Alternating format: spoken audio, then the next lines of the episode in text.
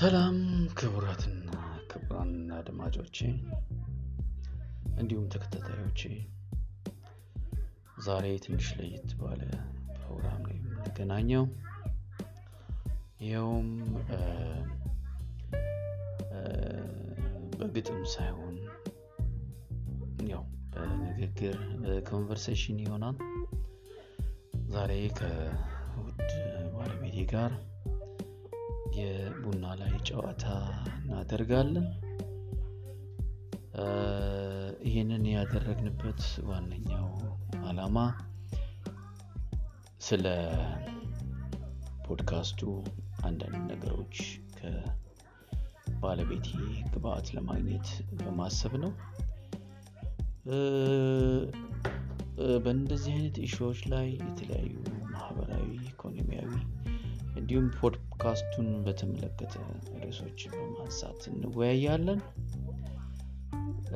ጊዜያችሁን ሰጥታችሁ ስለምታዳምጡን እጅግ አድርጌ አመሰግናለሁ። ወደ ቀጥታ ወደ ፕሮግራሙ መራችኋለሁ። አመሰግናለሁ። እስኪ ላስተዋውቃችሁ። እስኪ ውዷ ባለቤቴ ራስሽንና አጠቃላይ ስለ አንቺ ያለውን ነገር እስቲ አብራርታሽ ግለጭልን። ይስጥልኝ አድማጮቻችን፣ እንዴት ዋላችሁ? እንዴት አመሻችሁ? ኢየሩሳሌም ዳንኤል እባላለሁ። የአንቶ አንድነት አያሌው ባለቤት ነኝ። አሁን ያለሁት በሕክምና ሙያ ውስጥ ሲሆን ቀድሞ ለ12 ዓመታት የሀገሬን ባንዲራ ሰንደቅ ዓላማ በየዓለሙ ለሚያስታውቀው ትልቁና አንጋፋው መስሪያ ቤታችን ለኢትዮጵያ አየር መንገድ ደከመኝ ሰለቸኝ ሳልል አገልግያለሁ። በዛም ትልቅ ኩራትና ደስታ ይሰማኛል። አሁንም ቢሆን የበለጠ ከፍ እንደሚልና እንደሚያድግ ባለሙሉ እምነት ነኝ። እንግዲህ ውይይታችን ይቀጥላል። እንግዲህ እንደምትወዱት ተስፋ አደርጋለሁ። እንቀጥላለን። በጣም ጥሩ። ያው መቼም ከሀገርሽ ብትወጪም ልብሽ ሀገር ውስጥ እንዳለ ከአንደበትሽ ከውይይታችን መረዳት ይቻላል። ለመሆኑ ወደ ካናዳ መቼ መጣሽ? ለምንስ መጣሽ? እሺ፣ አመሰግናለሁ። ካናዳ ከመጣሁኝ አንድ አመት ከስድስት ወር አካባቢ ነው። እንደ አውሮፓውያን አቆጣጠር በ2019 ነው ከመላ ቤተሰቤ ከባለቤቴና ከልጆች ጋር የመጣሁት። ያው የመጣሁበት ያው የግል ጉዳይ ስለሆነ ብዙም መናገር አልፈልግም። ግን ያው እናት ሀገር እናት ሀገር ናት። ሁሌም ሀገር በምንም ሆነ በምን አይቀየርም። ሀገርን የመሰለ ነገር የለም። ይናፍቃል፣ ቤተሰብ፣ ወገን፣ ዘመዶች ይናፍቃሉ። ግን ያው ምንም ማድረግ አይቻልም። እስከ ጊዜው ነው። ያው ያው የመጣን ደግሞ ቤተሰቦቻችን እንጠይቃለን። የመለስኩልህ ይመስለኛል። በጣም ጥሩ። ያው መቼም እንደ ሀገሩ ነው። የግለሰብን privacy እንጠብቃለን። ያው ለመግለጽ አትገደጅም። 2019 ላይ ነው ወደ ካናዳ የመጣሽው። እንደው ምን የተለየ ነገር ተሰማሽ? ምን የተለየ ነገር አየሽ እዚህ ካናዳ በመምጣትሽ? እስኪ የሚሰማሽ ንገሪኝ። actually actually ምንም ብዙም የተጋነነ የተለየ ነገር የለውም። ምክንያቱም እኔ ባለፉት 12 ዓመታት እጅግ ብዙ አገራትን የማየት እድሉ ገጥሞኝ ነበረ። ምክንያቱም ኢትዮጵያ አየር መንገድ ነው የምሰራው። ነጻ ትኬቶች አሉኝ ከነ ቤተሰቤ። ቪዛም ብዙም ተቸግሬ አላቅም። ብዙ ሀገራትን በጉብኝት ስላየው ብዙም ለእኔ አዲስ አይደለም። ያው system ኡም ተመሳሳይ ነበረ እና ያለው ነገር ትንሽ ተለየ ምለው ትንሽ ወይዘሩ ቀዝቃዛና በጣም ቀዝቃዛና በጣም ሞቃት አላቸው። winter ኣቸው በጣም ከባድ ነው። አንዳንዴ snow እስከ ወገብ ድረስ የሚደርስበት ቦታ አካባቢ አለ። እስከ negative ሀያ ድረስ ሊወርድ ይችላል። ይሄ ማለት ያው እኛ እንደ ኢትዮጵያዊነታችን እንደዚህ አይነት አየር አይተንም ሰምተንም አናቅም። ክረምታችን ሁለት ሶስት ወር ነው፣ ዝናባማ ነው። እዚህ ደግሞ በጣም በረዶ ነው፣ በቀጫጭን የሚወርድ ነው እና አልፎ አልፎ እንደውም አንድ አራት በክረምት ውስጥ አንድ ሶስት አራት ቀናቱ ላይ ይዘጋል ስራ ሁላ እስከናካቴው። ምክንያቱም መንገድ ጠረጋ መኪኖች ማለፍ አይችሉም፣ block ይደረጋል። ያው order ይተላለፋል። ትምህርት ቤቶች፣ ትራንስፖርቶች እንዲዘጉ ሁሉ ነገር እንዲሆን ይደረጋል እና ስለዚህ ይሄ ነገር ለእኛ እንግዳ ነው። ሌላው ደግሞ summer ኣቸው በጣም extreme ሞቃት ነው፣ ይወብቃል። አስቸጋሪ ነው አየሩ። ብዙ ወይን አደጋ የሚባል የላቸውም። ከእሱ ደግሞ አለፍ ስንል ወደ ክረምት መሻገሪያ ደግሞ fall የሚባል አለ። fall ደግሞ በጣም ውርጭ እና ቀዝቃዛ ነው። ጃኬት ሳይደረግ አይወጣም ብቻ ምንም የተስተካከለ አየር ብዙ ወይን አደጋ የምንለው የሀገራችን አየር የለም። ብዙ እሱ እሱ አየሩ ትንሽ ይከብዳል። በተረፈ ጥሩ ሀገር ነው። በጣም ለሰው ልጆች መብትና ፍላጎት ቅድሚያ የሚሰጡ እና የሰለጠኑ ዜጎች ናቸው። ደስ ይላሉ በጣም የሰው ፍቅር፣ የሰው የመርዳት ከልብ ፍላጎት ያለው መንግስት ነው። በጣም ደስ ይላል። በሱ በሱ በጣም ትልቅ ነገር ነው። ይሄ የተለየ ነገር ይሄ ነው። system ኡም ይለያል ከኢትዮጵያ ምንም የሚገናኝ ነገር የለውም። system ኣችን ከኢትዮጵያ ይለያል። ይሄን ነው ልልህ የምችለው እንግዲህ በጣም ጥሩ ከጠበቅኩት በላይ ነው አብራርተሽ ገለጽሽልኝ። መቼም ያው አሁን እንደምናውቀው አለማችን በዚህ በአጣዳፊውና በጣም አስቸጋሪ በሆነው የኮቪድ 19 ምጥ ላይ ነው ያለችው። ከኮቪድ 19 በኋላ ህይወት ምን ይመስላል? እስኪ አንቺ ጋር ያው ይሄንን አያይዤ ልመልስልህ የምችለው ያው ከማቴዎስ 24 ጋር በተያያዘ የመጽሐፍ ቅዱስ ጥቅስ ነው።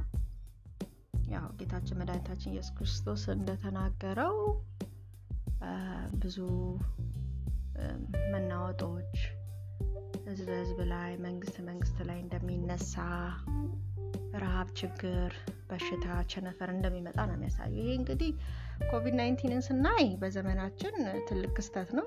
የብዙ ሰዎችን ህይወት ቀጥፏል። እኔ እንኳን በቅርብ አሜሪካ እንኳን ማውቃቸው ብዙ ሰዎች ሞተዋል። ኢትዮጵያም እንግዲህ አንተም እንደምታውቀው ጓደኛ ናትል እና ሌሎች እኔም የስራ ባልደረቦች የአየር መንገድ ባልደረቦቼን አጥቻለሁ እና ከባድ አይተነውም አይነት አስበነውም አይተነውም ማናውቀው አይነት ሁኔታ ነው። እንደዚህ ሰው በማስክ ታጅሎ አሁን እንደውም እናንተ ጋር ደህና ሊሆን ይችላል። ኢትዮጵያ እዚህ ሞል እንዳለ ተዘግተዋል። ትምህርት ቤት ተዘግተዋል። ትልልቅ ተቋማት የሚባል ነገር ተዘግቶ ስራ እንደውም ከቤት ሆኗል። already ብዙ ሰዎች ስራቸውን አጥተዋል በዚህ case። እንደውም ያው እኔ airline ኢንዱስትሪ ውስጥ ስላለሁኝ Air Canada ብቻውን 25 ሺህ ሰራተኛ ነው lay off ያደረገው የቀነሰው እና በጣም አስቸጋሪ ጊዜ ላይ ነው የደረስ ነው። ስለዚህ ከዚህ ጋር እንግዲህ ተመርኩዘ ስታየው ለወደፊት ያው ይከብዳል። ጥሩ ነገር ይመጣል ብላ አታስብም። ያው ከመጽሐፍ ቅዱስም አንጻር ኢትዮጵያ ውስጥም እንደምታየው ሰው መገዳደል፣ ጭካኔ እንደዚህ አይተን ማናውቀውን አይነት በጣም ሰዎች ተቆራርጠው ህጻናቶች የሚገደሉበት ዘመን ላይ መተናል ማለት እንግዲህ ጭካኔዎች እየባሰ ጭካኔ፣ ፍቅር እየቀዘቀዘ እንደሚመጣ ነው የምትገምተው። ስለዚህ ከዚህ በኋላ maybe ይሄ ኮቪድ ራሱ nineteen የሚባለው ሴሉ mutate ስለሚያደርግ ወይም ራሱን ስለሚቀይር የተሻሻለ ሊመጣ ይችላል ብዬ አስባለሁ። አሁን እንግሊዝ ውስጥ እንደተፈጠረው ማለት ነው። ስለዚህ ሊብስ ይችላል። እግዚአብሔር ደግሞ በቃችሁ ምሕረቱን ብሎ ደግሞ መድኃኒቱ ሊገኝ ይችላል። እኒሃ ይሄ እንኳን ኮቪድ nineteen ቢያልቅ ሌላ አይነት ደግሞ ከዚህ የባሰ በሽታ ሊመጣ ስለሚችል እኔ ሌላውን ማህበረሰብ የምመክረው ያው ጊዜው ስለከፋ ራሳችን አዘጋጅተን በምናምነው እምነት እንድንቀመጥ ነው። ምክንያቱም ምንም አስተማማኝ ነገር የለም። እኔ ትናንት የማውቃቸው ሰዎች ዛሬ የሉም። የትንቢት መፈጸሚያ እንዳንሆን እግዚአብሔር እርዳን ነው የምለው። እንግዲህ ነው የሚታይ። በጣም ጥሩ። እንዲያውም በነገራችን ላይ ያስታወስሽ ነገር መወዳቸው ማከብራቸው የቅርብ ጓደኞቼን ነው እኔ የሚያጣሁትኝ ኮቪድ 19 በጣም ትልቅ ችግር ትልቅ ጠባሳ እየጣለ ነው ያለው በህይወታችን በኑራችን ላይ። ማህበራዊ ግንኙነታችንም ላይ እንዲሁም ከባድ ተጽዕኖ እያደረሰ ነው ያለው። አለም አቀፍ የሆነ ሁሉን አንድ ያደረገ አስቸጋሪ ሁኔታ ነው ያለው ስለዚህ ያው አንቺም እንዳልሽው ራሳችንን እንጠብቅ ጥንቃቄ እናድርግ መፍትሄ እግዚአብሔር እስኪሰጠን ድረስ እንጸልይ ነው የምንለው። ከዚህ ወጣ እንበልና እስኪ እንደው በህይወትሽ እንደው በጣም ለየት ያለ ገጠመኝ ገጥሞኛል የምትዩ ነገር ካለ እስኪ ነገሪኝ ብዙ ገጠመኛል ያው በጣም ብዙ የሚገርም ገጠመኞች ይኖራሉ በስራ አለም ላይ በህይወት ላይ። በተለያየ አጋጣሚና አንድ ጊዜ የማልረሳው ትዝ የሚለኝ arrival ሰራ ነበር ተርሚናል እና ገና almost ሶስት አመት ቢሆነኝ ነው ከተቀጠርኩኝ እና እዛ coordinate እያረግን እያለ arrival ላይ አንድ ነጭ መንገደኛ ይመጣና በጣም የተረበሸ ነው እና ከአለቃይ ጋር ቆመናል። እና እንዴት ነው እንትን እንበል ወይ እንጨምር ወይ ምናምን እያለን ቶሎ ቶሎ እንዲመጣ ለማድረግ እያተነጋገረን እያለ የሆነ አንድ መንገደኛ ይመጣና my hand my hand my hand ይለዋል። እኛ ደንግጠናል። ምክንያቱም በጣም ተረብሿል። ያላየ ነው በደንብም አላስተዋለው ከዛ እኛ ፊቱን ነው የምናየው እና የሆነውና ወዲያው ምን አለው አለቃይ my hand ብሎ እጁን አንድ እጁን ሹራቡን ስናየው እጁ የለውም አንድ እጁ እና አንድ እጁ ነው ያለው። my hand ይለናል። ከዛ ብቻ አለቃይ እንትን አለና የት እንደተቀመጠ ወረቀቱን ብቻ ተቀብሎት በጣም እየሮጠ ሄደ ማለት ነው። ከዛ አውሮፕላን የተቀመጠበት ወንበር ላይ ያንን እጁን I mean artificial እጁ ነበር እና እዛ ይዞለት መጣና በጣም ሰውየው በቃ እንደዛ nervous የነበረው ሰውዬ በጣም ደስ አለው እና ምንድነው nervous ያደረገው? እጁ ወዲያው ያው የኛ አየር መንገድ ቶሎ ትራንዚት ስለሚያደርግ ወዲያው የሚነሳ መስሎታል አውሮፕላኑ እና ሌላ ሀገር እንዳይሄድበት አለው እንትን ነው እና ያው እንደዚህ አይነትም lost and found ሰምተንም አናቅም ያው ጠፋ ብሎ ያው ብዙ ሰው ሞባይል ይጥላል ላፕቶፕ ይጥላል ጫማ ምን የተለያዩ ብስኩት የሚበላ ምናምን ጥሎ ይወርዳል። ግን ያው እኛ ሀንድ ማሀንድ የሚል ሰምተን ስለማና በጣም ደንግጠን ነበር እና ያንን ገጠመኝ ያረሰው በጣም ጥሩ። ደስ ይላል።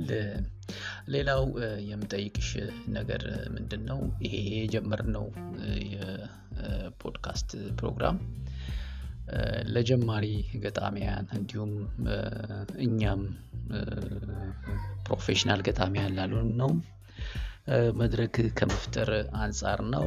ሌላው ደግሞ ከዚህ በፊት እኔ በልጅነት እንቀሳቀስበት የነበረው የጥበብ የጮራ ከያንያን ክበብን ታሳቢ በማድረግ ነው ይህንን ፖድካስት እንትን ያልነው። እና አንቺስ እንዴት ነው የግጥም ተሰጥኦ አለሽ ወይ ከዚህ በፊት ግጥመሽ ታውቂያለሽ ወይ? ወደፊትስ ለመሳተፍ ታስብ ያለሽ ወይ የሚለውን ለመጠየቅ ነው። አዎ። ምንድን ነው እኔ እግዚአብሔር ትልቅ ሰጠኝ ብዬ ማስበው ነገር ምንድን ነው ሰጥቶኛለን ብዬ ማስበው አንድ ነገር ካሰብኩኝ በተለያየ means ለማሳካት እሞክራለሁ። ከፈለግኩኝ ከልቤ ከፈለግኩኝ እግዚአብሔር ብሩህ አእምሮን ሰጥቶኛል ብዬ አስባለሁ። ግጥም በተወሰነ መልኩ እጽፋለሁ በጣም እጽፋለሁ ልል አልችልም ግን more ደግሞ ስነ ጽሁፍ ጥሩ የብዕር አጣጣል አለኝ ብዬ አስባለሁ። ያው ከጊዜ ከተለያዩ ጉዳዮች አንጻር ያው ለመጻፍ በአሁኑ ሰዓት ባልችልም ለወደፊት ግን አንድ ምነግርህ ሚስጥር ቢኖር አንድ መጽሐፍ ሳልጽፍ ላላልፍ እችላለሁ። ድንገት ካላለፍኩኝ አንዲት መጽሐፍ ግን በስሜ አሳትሜ እንደማልፍ ግን እርግጠኛ ነኝ። ምክንያቱም የሆነ ጊዜ ላይ እኔ እናንተ ያው እንደምናስብ የሆነ ጊዜ ላይ self actualization ላይ እንደርሳለን ብለን እናስባል የሆነ ሰዓት ላይ ላንሰራ የምንችልበት ሁኔታ አለ። የራሳችንን dream የምንኖርበት ያው የምናስበው ማለት ነው። እና የዛን ጊዜ እግዚአብሔር በሰላም ጤና ሰጥቶን ከኖርን አሳትማለሁ ብዬ አስባለሁ። more መጽሐፍ አንዲት መጽሐፍ ማለት ነው። ከተቻለም ያው ሊያድግም ይችላል። ግን አንድ መጽሐፍ የመጽሐፍ ሀሳብ አለኝ። ግጥም ግን ያው በጣም ስሜቴ ከመጣ ልጽፍ እችላለሁ። ግን በጣም እንዳንተ አይደለም አንተ ጎበዝ ነው እኔ አይደለም ብዙ ግን ያው ልጻፍ ካልኩኝ እጽፋለሁ። ግን ያን ያህል እንትን አይደለም በጣም አመሰግናለሁ። ያው ከጎኔ አግኝቻለሁ ማለት ነው። ስለዚህ እኔ እንኳን ቢነጥፍብኝ ከጎኔ አንድ ገጣሚ አግኝቻለሁ ማለት ነው። እንዲህ እንዲህ እያለን ያው ለእናንተ ለወዳጆቻችን የእጃችንን ረዴት እናካፍላችኋለን ማለት ነው። እንደምሰሙት ከሆነ ያው ቡናው እየተቀዳ ነው ያለው። የቡና ነው። ጨዋታችንን እንቀጥላለን። ሌላው የምጠይቅሽ ምንድን ነው በመጨረሻ ለቤተሰቦችሽ ወይም ለጓደኞችሽ የምታስተላልፊው መልእክት ካለ ያንን ትነግሪንና ዝግጅታችንን እንድንቋጭ ማለት ነው? ያው እንግዲህ ቤተሰብ እንግዲህ ከእግዚአብሔር በታች የምናመሰገናቸው ናቸው። ምክንያቱም ለዛሬ ማንነታችን ያበቁን ናቸው። እና ያው ምስጋና ይድረሳቸው። እንዲሉ ማለት አልችልም። ያው እናቴን እህቴን በጣም አመሰግናለሁ። ወንድሞቼንም አመሰግናለሁ ባለቤቴን እና ደግሞ የባለቤቴን ቤተሰቦችን እጅግ በጣም አመሰግናለሁ። መልካም ጊዜ ነው ያለን እና በተረፈ ያው ሁለተኛ ቤቴ የኢትዮጵያ አየር መንገድ ነው። ያው ካለኝ እድሜ ላይ እንግዲህ almost አስራ ሁለት አመቱን የወሰደው የኖርኩት እዛ ነው እና ጓደኞቼ ይናፍቆኛል ግቢው ተርሚናሉ አውሮፕላን ማቆሚያው ራምፕም ነው የምንለው። ramp ኡ ሁሉ ነገር ያለው ወከባው ግርግሩ ያው የአየር መንገድ ተርሚናል። ሰው ብዙ ጊዜ ልቡ እንትን ነው ቂም አያውቅም።